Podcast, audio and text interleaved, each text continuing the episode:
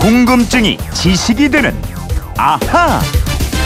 예, 세상의 모든 궁금증이 풀릴 때까지 궁금증이 지식이 되는 아하입니다. 오늘은 휴대폰 뒷번호 7611님이 은행에서 대출을 받으려고 보니 대출 금리가 많이 올랐던데요. 은행을 나오면서 문득 예금을 받고 대출을 하는 은행은 어떻게 시작됐는지 이게 궁금해졌습니다. 해결해 주세요. 이러셨어요. 예, 해결해 드려야죠. 어떤 궁금증이든 해결해 드리는 김초롱 아나운서와 함께 합니다. 어서 오세요. 네, 안녕하세요. 은행 거래는 신용이 생명인데 예. 김초롱 씨는 신용 좋죠? 좋은 편인 것 같아요. 그렇죠. 뭐 대출 해봤어요? 대출하면 저 그 금리나 네. 거래 액수 뭐 이런 걸로 아, 내 신용도가 이 정도구나 알 수 있죠. 네, 네, 네, 네. 괜찮구나. 예, 예. 괜찮은 편이었어요. 지난주에 미국이 기준금리 올리면서 앞으로 꾸준히 올릴 거다 이렇게 밝혔던데 은행과 관계를 맺지 않은 사람 거의 없죠. 은행 거래 다 하고 아, 있겠죠. 뭐, 예. 뭐 세상에 혼자 그냥 산 속에 들어가서 수- 세상하고 담 음. 쌓고 살면 뭘까. 경제 활동을 일단 한다면 은행하고 관계를 맺지 않을 수 없잖아요. 네. 근데 서양에서 은행이 시작된 게 돈을 환전해주는 환전상을 그 기원으로 보고 있습니다. 어, 우리 돈을 뭐 달러나 엔화나 뭐 이런 걸로 바꾸는 그 환전상이요? 예, 예, 그렇습니다. 이 중세 유럽의 중심이 로마 교황청이었어요. 교황청은 당시 모든 기독교 국가를 대상으로 세금을 걷어들였습니다. 네. 그래서 각지에서 수많은 물건하고 갖가지 화폐가 모여들었고요. 음. 이 과정에서 물건들을 감정하고 거래할 상인하고 환전상도 필요해졌는데 이 환전상들은 좌판, 탁자에 천을 깔고 돈자를 올려놨어요. 네. 이 탁자가 이탈리아 말로 반코였고요.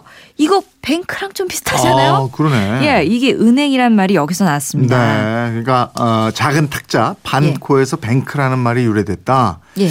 근데 환전만 해주는 게 은행 역할은 아니잖아요. 어, 그렇죠. 근데 처음에 이 환전상들이 하던 역할이 다양한 주화를 즉석에서 교환해 주는 것이었습니다. 네. 그러다가 13세기 들어서 점차 금화와 은화를 보관해 줬고 음. 그 증- 증표로 보관 증서, 요즘으로 치면은 예탁 증서 같은 거겠죠. 이거를 발행하기도 했어요. 상인들이 이, 이걸 이용하다 보니까 너무 편한 거예요.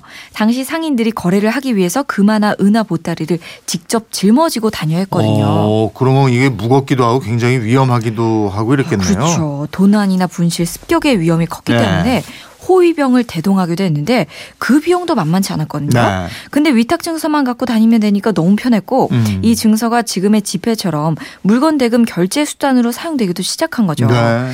또 그러면서 환전상들이 보관 중인 주화를 다른 사람에게 빌려주면서 이자 수입을 또 얻기 시작했습니다. 아, 그게 지금 은행하고 똑같네요. 그러니까 예. 돈 많은 사람한테 예금 받고 돈 필요한 사람한테 돈 빌려주고 이자 받고. 예, 예. 그렇습니다. 이렇게 이탈리아에서는 환전상들이 은행업을 만들었다면 영국에서는 금은 세공업자들이 그 역할을 했어요.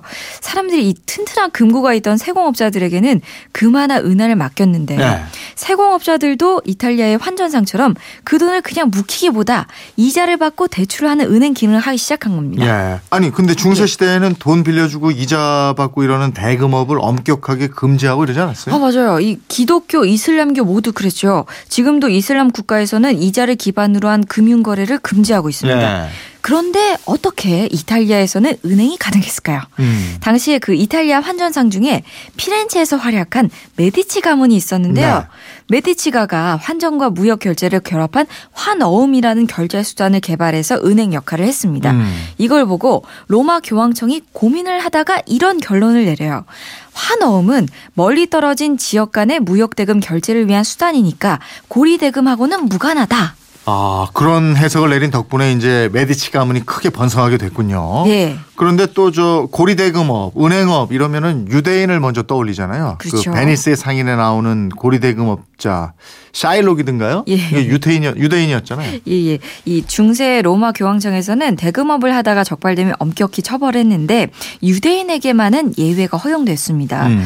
유대인이 믿는 구약 성서에 이자를 받고 돈을 빌려주지 말라 이런 구절이 있지만 그러나 이방인에게는 가능하다 이런 문구가 있대요. 네. 그래서 소수 인종이었던 유대인 상호간에는 대금업이 불가능했는데 기독교인에게 빌려주는 건 가능했다는 거죠. 아, 유대인은 그 수가 얼마 안 되는 소수고 예. 기독교인은 대다수니까 유대인은 대금업을 합법적으로 할 수 있었다 이거네요. 예, 예. 근데 또 다만 대신에 이 유대인이 사회적으로 무대와 홀, 무시와 홀대를 당해야만 했습니다. 어, 서양에서 은행이 어떻게 시작됐는지 이걸 알겠는데 그럼 우리나라에서는 어때요? 우리나라는 은행이 어떻게 시작됐어요? 우리나라도 은행이라는 이름 아니었지만 은행 역할을 하던 기관, 사람들이 있었 습니다. 바로 객주입니다. 객주. 객주. 이거 소설도 있잖아요. 객주. 예, 근데 예. 객주가 은행 역할을 했어요? 이 객주가 객상 주인을 줄인 말입니다. 여기서 주인은 주선하는 사람 이런 뜻인데 객주에는 두 종류가 있어요. 보행객주와 물상객주.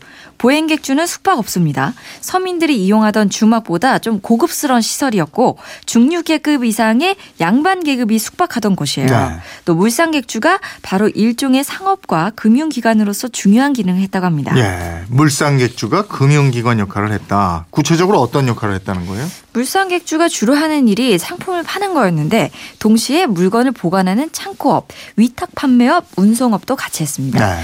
이런 일을 하려면 은행 업무와 비슷한 일을 했어요. 즉 물건을 생산한 생산자나 상인들이 보낸 화물을 받아주거나 팔아달라고 위탁받은 물건을 모아서 다른 상인들에게 유통도 시키고 그 대가로 구전을 받기도 하고 돈을 빌려주는 역할도 했습니다. 음, 이게 조선시대 보부상하고는 좀 다른 상인들이네요. 어, 보부상들은 물건을 지고 가서 소비자한테 직접 하는 유통의 마지막 단계를 담당했고요.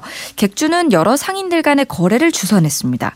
이 객주에는 종류가 굉장히 많았는데 그 중에 환전 객주라고 금융업을 전업으로 하는 객주도 있었습니다. 이 사람들은 대금 업무 등 이 금융의 주선을 전문으로 하는 사람들이었는데 굉장히 큰 돈을 다뤘다 그래요. 어, 이 객주는 언제 등장했죠? 무역이 왕성했던 고려 때 생긴 것으로 추측되고 있습니다. 조선 시대에는 전국 곳곳에 많은 객주가 활동했고요. 하지만 이 객주는 근대적인 은행으로 변신하지 못합니다.